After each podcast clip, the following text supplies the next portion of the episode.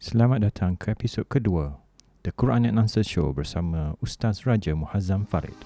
Moga bermanfaat untuk semua di bulan mulia ini. Assalamualaikum warahmatullahi wabarakatuh. Innal hamdalillah wassalatu wassalamu ala Rasulillah wa ala alihi wa sahbihi wa man walah. Subhanaka la ilma lana illa ma 'allamtana innaka antal alimul hakim.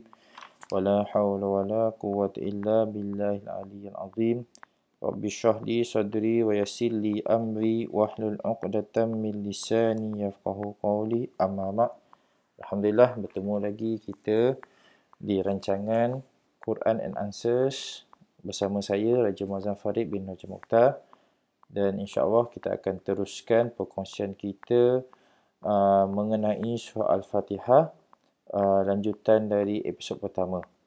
InsyaAllah sebelum kita pergi dengan lebih lanjut kepada ayat-ayat uh, surah Al-Fatihah iaitu ayat 5 dan sampai ayat terakhir iaitu ayat 7 uh, eloklah saya uh, kemukakan satu lagi hadis mengenai surah Al-Fatihah ini iaitu hadis Abu Hurairah radhiyallahu anhu berkata bahawa Nabi sallallahu alaihi wasallam bersabda Siapa yang sembahyang dan tidak membaca Ummul Quran Al-Fatihah maka sembahyang itu kurang, tidak sempurna.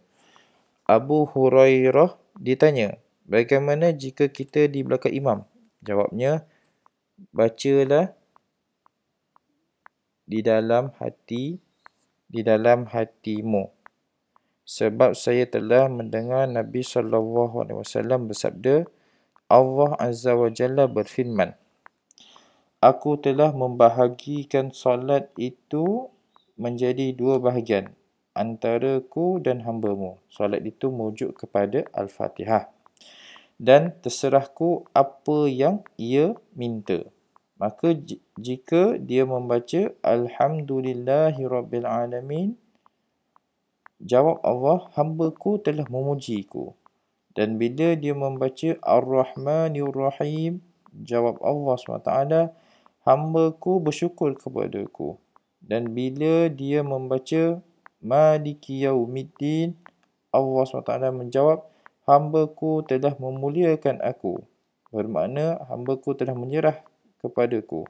Maka jika dia membaca Iyyaka na'budu wa iyyaka nasta'in jawab Allah ini yang di antaraku dengan hambaku dan terserah kepada hambaku apa yang ia minta.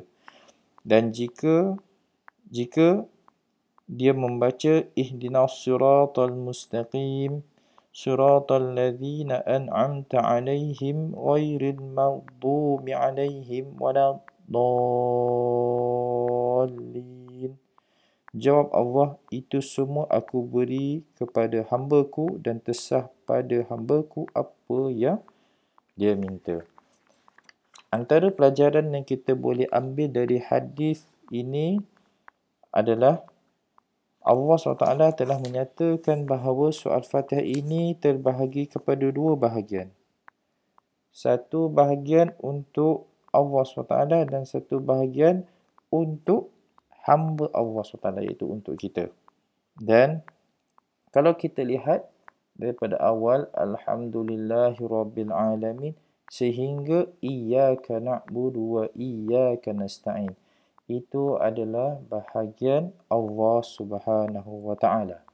Dan kita bahagian kita bahagian hamba dimulai dengan ihdinas siratal mustaqim iaitu itu adalah permintaan kita kepada Allah SWT. Dah mula dia punya fokus itu kepada kita meminta kepada Allah lima ayat pertama itu fokusnya adalah semata-mata Allah Subhanahu Wa Taala, tuan-tuan dan puan Maka insya-Allah kita akan lanjutkan perkongsian kita kepada ayat 5, 6 dan 7 pada episod kali ini. Tuan-tuan dan puan ayat 5 Iyyaka na'budu wa iyyaka nasta'in. Hanya kepada engkau lah kami me, kami menghambakan diri. Na'budu itu menghambakan diri. Dan hanya kepada engkau lah kami meminta pertolongan. Di sini saya nak tarik perhatian tuan-tuan dan puan mengenai penggunaan iyaka iaitu hanya kepada engkau lah perkataan ini Allah SWT dahulukan. Tidak seperti yang kita biasa ungkapkan. Yang biasa kita ungkapkan, kita akan cakap kami menghambakan diri kepada semata-mata kepada engkau, Ya Allah. Tetapi Allah SWT dia bawa fokus kepadanya, kepada Allah itu awal. Supaya kita sentiasa berfokus ini adalah is all about Allah. Hanya semata-mata kepada Allah kita menghambakan diri. Yang kedua, tuan-tuan dan puan saya nak tarik perhatian tuan-tuan dan mengenai penggunaan uh, domer nahnu, kata ganti nama yang merujuk kepada kami, ramai. Ini adalah antara rahsia surah Al-Fatihah. Rahsia mengenai umat Islam adalah satu jemaah. Ini bukan individu. Ini bukan agenda seorang-seorang. Maka sebab itu tuan-tuan perempuan Allah SWT turunkan surah Al-Fatihah ini menjadi uh, dalam domer nahnu iyyaka na'budu wa iyyaka nasta'in kami ihdinas siratal mustaqim pun kami. Maka ini kita kena, ini adalah pelajaran untuk kita. Bahawa kita pun memang tidak akan boleh hidup seorang-seorang. Kita akan berinteraksi sesama kita dan kadang-kadang kita akan bekerjasama untuk mencapai satu tujuan. Itu juga yang kita kena buat dalam hidup kita iaitu kita nak menuju kepada Allah, kita perlu jemaah. Sebab itulah solat jemaah itu dituntut kerana dia bertepatan dengan semangat ataupun essence soal Fatihah itu iaitu kami menghambakan diri kami ramai. Okey. Dan selanjutnya tuan-tuan puan kita lihat uh, tafsir uh, Ibnu Kathir apa ulasan tafsir mengenai ayat 5 ini. Dalam kalimat ini sengaja didahulukan maf'ulnya iaitu iyyaka dan diulang untuk mendapatkan perhatian dan menguatkan mengurung yang bererti kami tiada menyembah kecuali engkau dan tidak berserah diri kecualimu ya Allah. Sebenarnya kesimpulan pengertian beragama ini hanya dalam dua kalimah ini. Kita boleh nampak kesimpulan agama kita adalah terletak dalam dua kalimah ini. Sehingga ulama-ulama dahulu menyatakan rahsia Al-Quran ada di dalam Al-Fatihah dan rahsia Al-Fatihah ada di dalam kalimat ini. Sebab yang pertama bererti bebas dari syirik.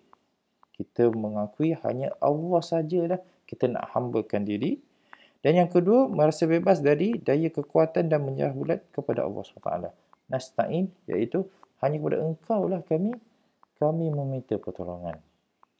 Sebagaimana firman Allah SWT dan surah Hud yang berbunyi, Fa'bud huwa tawakkal alaih. Sembahlah dia dan serahkan dirimu kepadanya.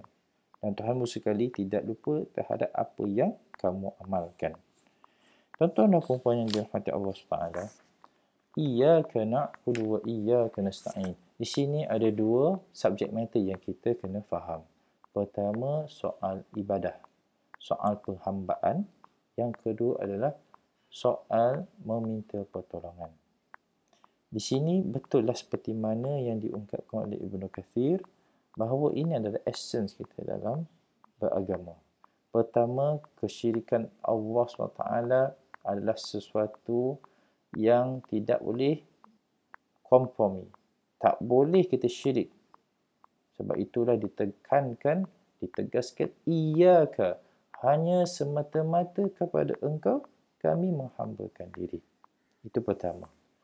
Itu adalah mengenai hablum minallah hubungan kita dengan Allah kena jelas. Jelas macam mana? Tidak ada sekutu langsung. Tidak ada sebarang kuasa yang sama tanding yang boleh berganding dengan Allah SWT. Itu adalah antara kita dengan Allah. Dan kemudian di masih dalam kerangka hanya kita semata-mata kita dengan Allah sahaja kita lanjutkan dimensi kita dalam kehidupan kita kepada hablum minan nas nasta'in kami meminta pertolongan dalam kita bermuamalah dalam kita hidup ini kita akan berinteraksi dengan orang kita akan membuat kerja dan apabila kita buat kerja itu memang kita dapat lari daripada kita uh, meminta pertolongan kita bekerjasama dengan orang untuk membuat sesuatu perkara. Tetapi kita perlu latar belakangkan kerangka kerja kita, akidah kita di mana hanya semata-mata Allah SWT tempat kita meletakkan harapan meminta pertolongan. Ya, maka dengan ini kita akan menafikan bahawa apa yang kita capai ini adalah semata-mata usaha kita. Ini ada berkait dengan bahawa segala yang kita dapat, segala yang kita kita peroleh, segala yang berlaku pada kita, semuanya atas kehendak Allah, semuanya atas izin Allah SWT. Dengan itu, tuan-tuan dan puan kalau kita ada kedua-dua konsep ini, hanya Allah sangat Allah sahaja tempat kita menghambakan diri. Kita hanya bergantung kepada Allah SWT. Kita nak buat apa-apa, kita tenang. Kita buat yang terbaik. Kita sebagai hamba, bahagian kita adalah kita buat yang terbaik sehabis mungkin. Dan kemudian kita sahkan kepada Allah untuk untuk natijahkan keputusannya. Maka di sini hati kita akan tenang tuan-tuan dan puan Umpamanya tuan-tuan dan puan Tuan-tuan dan puan dah buat yang terbaik dalam sesuatu perkara. Dan tetapi ketika tuan-tuan perempuan buat itu pun tuan-tuan perempuan dah dah pasakkan dalam hati tuan-tuan perempuan bahawa segala-galanya boleh terjadi atas izin Allah.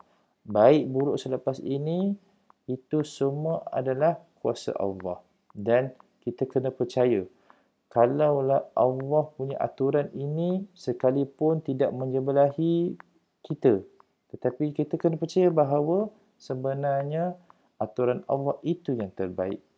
Kita tidak mengetahui apa yang yang yang di sebalik peristiwa ini. Boleh jadi apa yang Allah aturkan itu untuk manfaat kita yang lebih besar yang kita tak nampak ketika itu. Sebab itu tuan-tuan dan puan-puan, kalaulah kita melakukan sebarang pekerjaan ataupun aktiviti berpasakkan iyyaka na'budu wa iyyaka nasta'in kita akan tenang. Kita tidak akan obses dengan dengan pencapaian yang kita harapkan. Kerana di situ kita dah ada satu safety net perasaan kita di mana Allah SWT boleh yang izinkan. Kalau jadi, jadi. Kalau ia jadi seperti yang kita harap, itu adalah sesuatu yang bonus.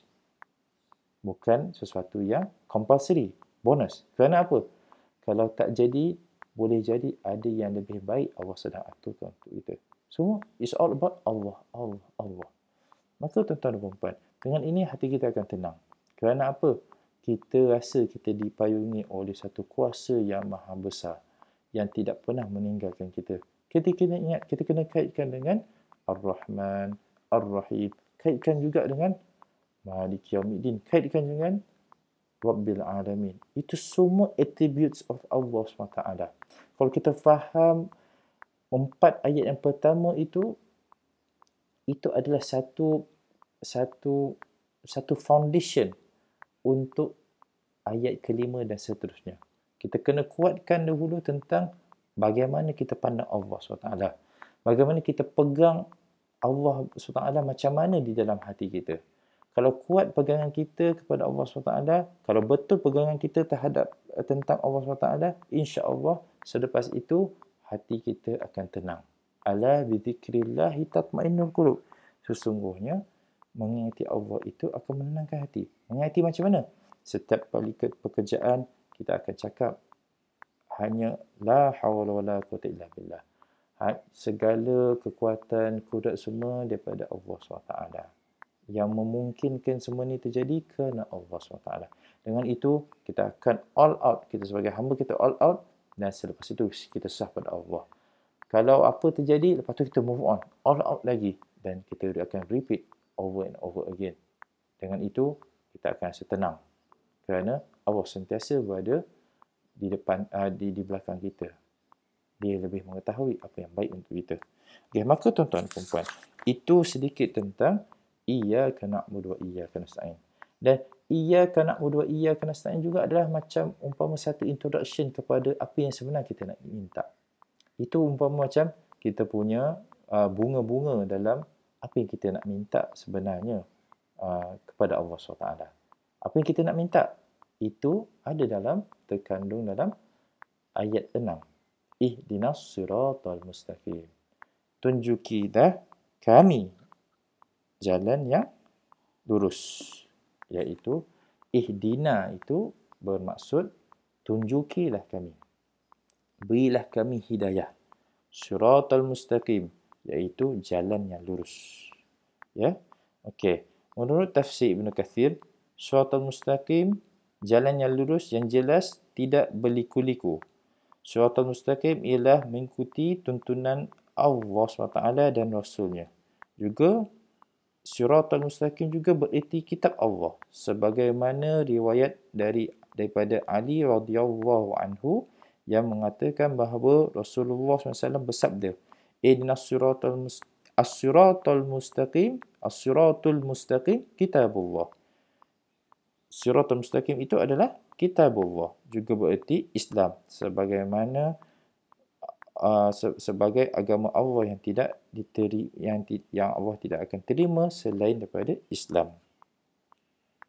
Dan terdapat hadis Rasulullah SAW An-Nawas bin Sam'an radhiyallahu anhu mengatakan bahawa Rasulullah SAW bersabda Allah mengadakan contoh perumpamaan satu jalan yang lurus sedang di kiri kanan jalan ada dinding iaitu pagar tembok dan di pagar ada pintu-pintu terbuka. Ya. Satu jalan lurus, kiri kanan ada tembok dan sepanjang tembok itu ada pintu-pintu terbuka. Dan tiap pintu ada tabir yang menutup pintu itu. Dan di muka jalan ada suara berseru. Hai manusia, masuklah ke jalan ini dan jangan berbelok dan di atas jalanan ada suruhan maka bila ada orang yang akan membuka pintu diperingatkan celaka anda jangan membuka sungguh jika anda membuka pasti akan masuk surat itu adalah Islam jalan yang lurus itu adalah Islam dan pagar itu adalah batas-batas hukum Allah dan pintu yang terbuka adalah yang diharamkan Allah SWT sedang seruan di muka jalan itu seruan yang menyuruh kita masuk ke atau ni adalah kitabullah dan surah di atas surat ada surah nasihat dalam hati setiap orang muslim. Maka tidak menafikan ataupun tidak tidak ada percanggahan bahawa secara uh, secara dasarnya surat al-mustaqim bererti jalan yang lurus. Tujuan ayat ini adalah meminta taufik hidayah supaya Allah tetapkan kita di atas jalan yang lurus jalan yang menuju kepadanya yang menuju kepada redha Allah sebab siapa yang mendapat taufik hidayah untuk apa yang diridai Allah maka ia termasuk golongan mereka mendapat nikmat dari Allah dari kalangan nabi siddiq syuhada dan salihin okey ihdinas siratal mustaqim di sini tuan-tuan dan puan Allah SWT menggunakan perkataan ihdina tunjukkan dan syuratul mustaqim yang lurus. Mustaqim ini juga adalah jalan yang istiqamah, yang sentiasa. Mungkin di, ketika kita berjalan, kita akan kita akan cenderung untuk membelok. Itu adalah sifat manusia tertarik kepada kiri dan kanan. Gangguan itu. Tetapi kita minta supaya Allah SWT kekalkan kita di atas jalan yang lurus. Pengekalan itulah al-mustaqim yang meluruskan, yang mengekalkan, yang istiqomahkan. Dia dia dari perkataan yang sama, koma, istiqomah. Semua itu dalam perkataan yang sama iaitu kekal konsisten dan kekal di atas jalannya.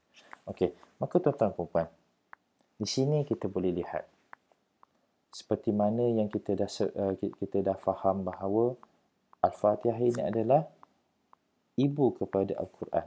Tanya segala gagasan yang Allah SWT gariskan di dalam Al-Quran terdapat dalam Al-Fatihah. Di sini sekali lagi kita lihat apa sebenarnya yang the ultimate ataupun gagasan yang Allah SWT nak kita tahu uh, dalam Al-Quran. Iaitu, it's all about kita sentiasa berada di atas jalan lurus. Segala ayat hukum, ni boleh, ni tak boleh. Bagaimana kita nak bermuamalah, ayat panduan, ataupun bagaimana Allah Allah menerangkan tentang tipu daya syaitan, tipu daya dunia. Allah menerangkan tentang kisah para nabi. Semua itu sebenarnya membawa kita untuk faham bahawa kita minta Allah SWT tunjukkan kita jalan lurus. Itulah caranya. Allah ceritakan tentang kisah para nabi supaya kita ambil pelajaran daripada peristiwa umat-umat terdahulu. Dan Allah Allah SWT ceritakan tentang ataupun memberi ayat hukum. Ini boleh, ini tak boleh. Apa yang kita boleh buat, apa kadarnya. Itu pun ada sesuatu yang ni. Kalau kita go beyond ayat hukum itu, kita akan melampau batas dan kita akan uh, kita akan terjumus ke dalam kemusnahan. So itu semua itu is all about Allah SWT menuntun kita ke, uh, di atas jalan yang lurus. Maka tuan-tuan dan puan betul lah suratul mustaqim itu adalah kitabullah iaitu jalan lurus ini adalah jalan yang mengikut segala panduan daripada Al-Quran itu sendiri. Okey. Sekarang ini Allah SWT dia nyatakan tunjukilah kami jalan yang lurus. Betapa sayangnya Allah SWT dia beri kita skema dalam nak berdoa. Apa doa yang yang yang terangkum, yang agung untuk kita doa kepada dia. Siap Allah SWT beri kita teks iaitu soal Fatihah. Kita perlu ingat Al-Fatihah ini pun adalah doa. Tengok bagaimana di dalamnya ada teks apa yang kita perlu minta kepada Allah iaitu ihdinas siratal mustaqim. Itu sebenarnya kalau kita lihat di dalam uh, di dalam surah Al-Fatihah, inilah satu-satunya uh, ayat ayat dalam fi'il amar iaitu fi'il suruhan. Ihdina. Tunjukilah kami. Ayat yang lain daripada bismillahirrahmanirrahim sampai iyyaka na'budu wa iyyaka nasta'in dan kemudian skip kepada suratul ladzina an'amta alaihim itu semua bukan fi'il amar. Maka di sini kita boleh lihat inilah doa. Doa yang paling terangkum dalam banyak-banyak doa yang terdapat dalam Quran. Ini sebenarnya doa yang yang kita bercakap universal. Asas doa adalah kita minta Allah tunjukkan kita jalan yang lurus. Subhanallah betapa baiknya Allah SWT. Bayangkan tuan-tuan perempuan, kalaulah kita berada dalam satu examination, kita kita duduk, okey, kalau tak exam pun kita duduk dalam satu interview.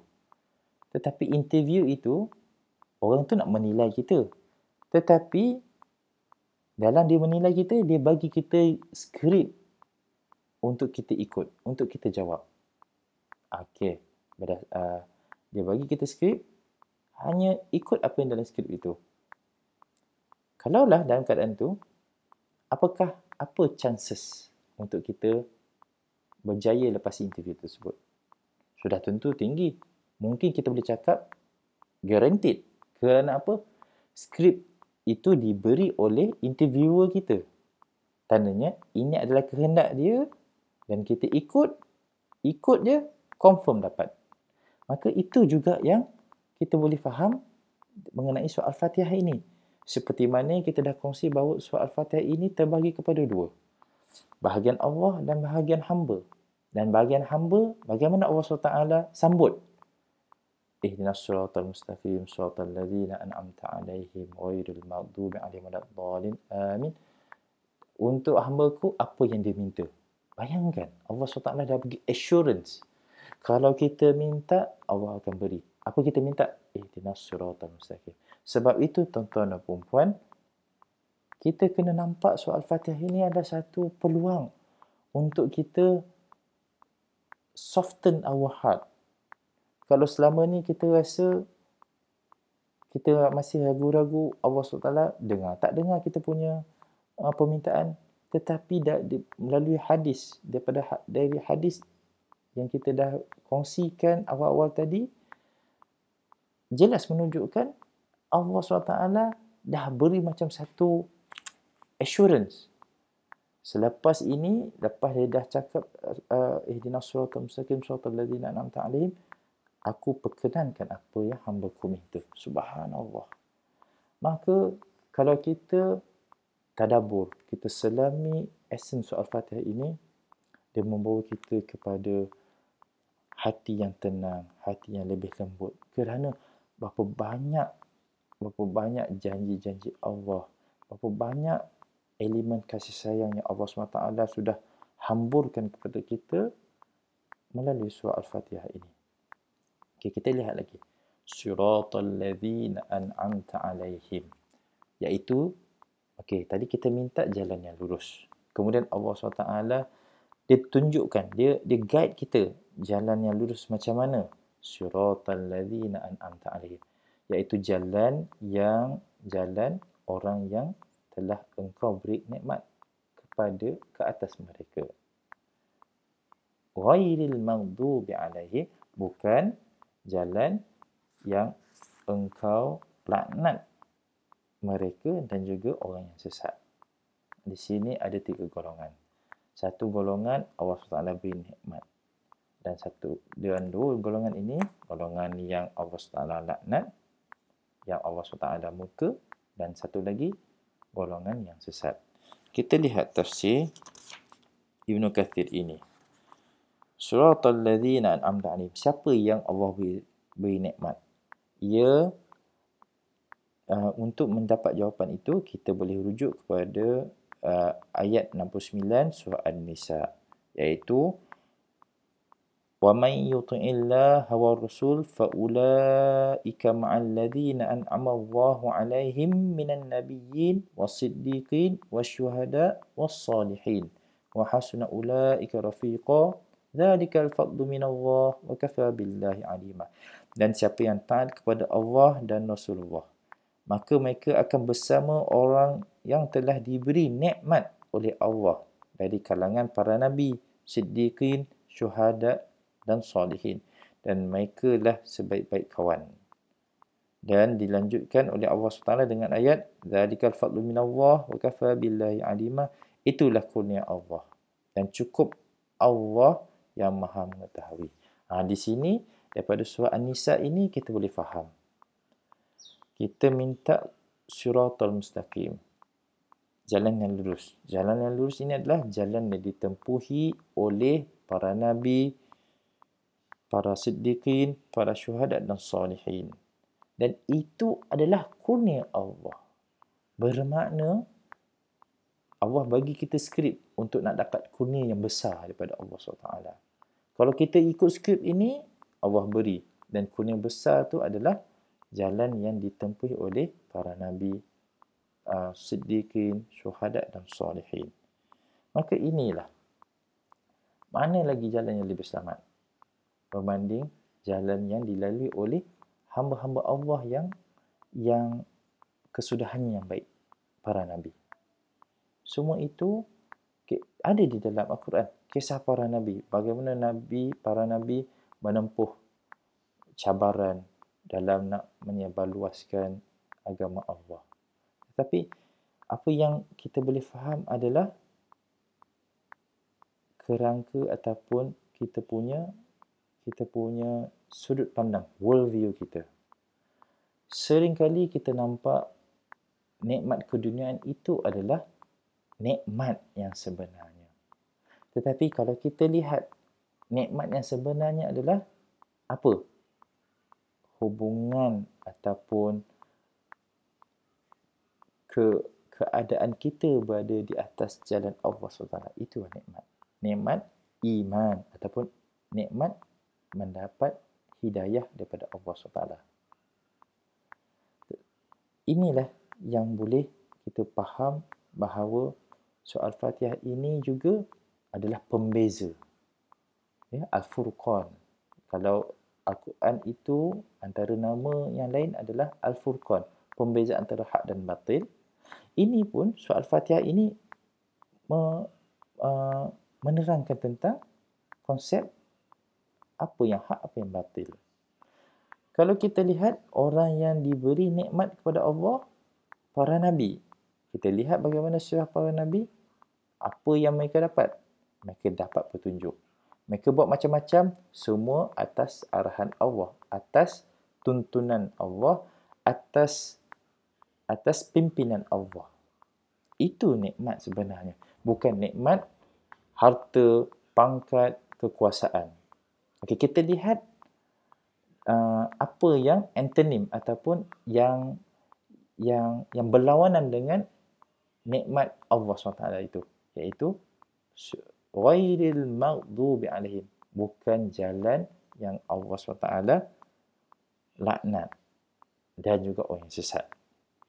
Di dalam hadis Rasulullah SAW Adi bin Hatim radhiyallahu anhu bertanya kepada Nabi sallallahu alaihi siapa yang dimurkai Allah itu? Jawab Nabi SAW, Al-Yahud, iaitu Yahudi. Dan siapakah yang sesat itu? Nabi SAW menyebutkan An-Nasara, iaitu Nasrani. Orang Yahudi disebut dalam ayat Man la'anahu Allah wa ghadiba alaih. Orang yang dikutuk oleh Allah dan dimurkai. Ya? Dan orang Nasara di dalam ayat Quran juga uh, disifatkan sebagai ضلوا من قبل وأضلوا كثيرا وضلوا عن سبيل وضلوا عن سواء السبيل iaitu mereka yang telah sesat sejak dahulu dan menyesatkan orang banyak dan tersesat dari jalan yang benar. Okey, maka apa kita boleh faham? Tuan-tuan dan puan yang dirahmati Allah SWT, orang Yahudi, but mereka ini mendapat diberi nikmat Allah SWT di mana banyak para nabi dibangkitkan dari kalangan mereka. Tetapi apa masalah mereka? Mungkin mereka ada ilmu, mereka ada petunjuk, tetapi mereka memilih dunia berbanding mengikuti arahan Allah SWT. Maka di sini kita boleh lihat nikmat yang sebenarnya di sisi Allah adalah Islam, iman, tetapi apa yang berlawanan dengan nikmat nikmat yang menipu. Okey, tadi nikmat yang betul, yang yang sebenar di sisi Allah adalah nikmat iman. Apa nikmat yang palsu? Itulah dunia. Okey, itu kita boleh nampak daripada daripada analisa kita uh, uh, ayat tujuh ini. Dan sel- selanjutnya walad dhalim dan juga bukan di kalangan orang yang sesat. Orang Nasrani pula macam mana? mereka mereka ada semangat untuk mendekatkan diri kepada Allah SWT tetapi mereka tidak ada ilmu. Okey. Maka tuan-tuan puan mereka tidak ada petunjuk. Mereka menyangka mereka berada di atas jalan yang lurus tetapi mereka tidak ada. Mereka bukan yang di atas jalan yang lurus. Dua-dua golongan ini kalau kita gabung dia membentuk satu kerangka fikir ini adalah gambaran kepada nikmat yang palsu.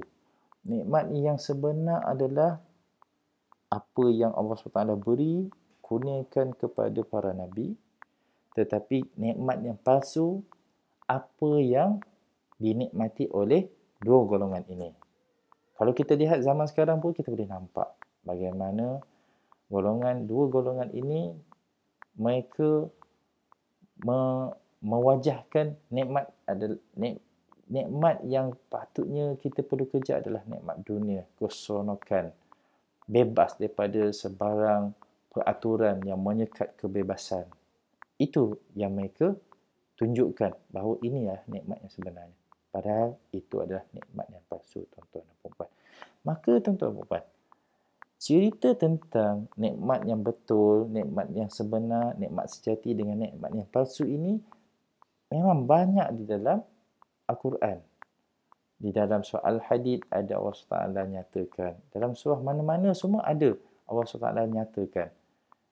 Nafsu akan, uh, syaitan ni akan menipu kita benda yang buruk dia akan dia dia akan nampakkan seolah cantik indah.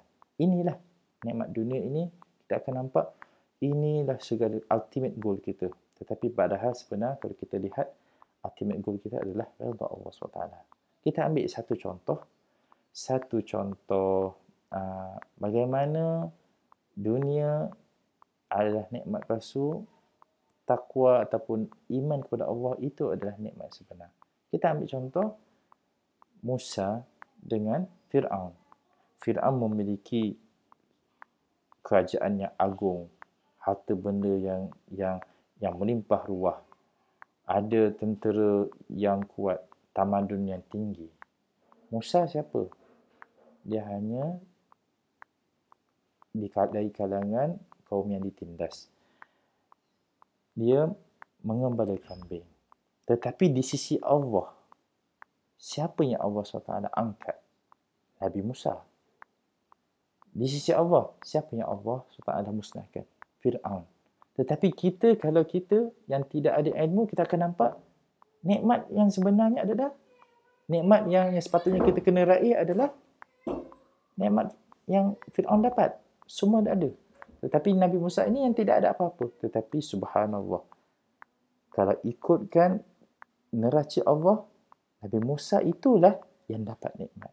Maka tuan-tuan dan perempuan, dengan perumpamaan ini kita boleh kita menatijahkan kita punya shift of our world view.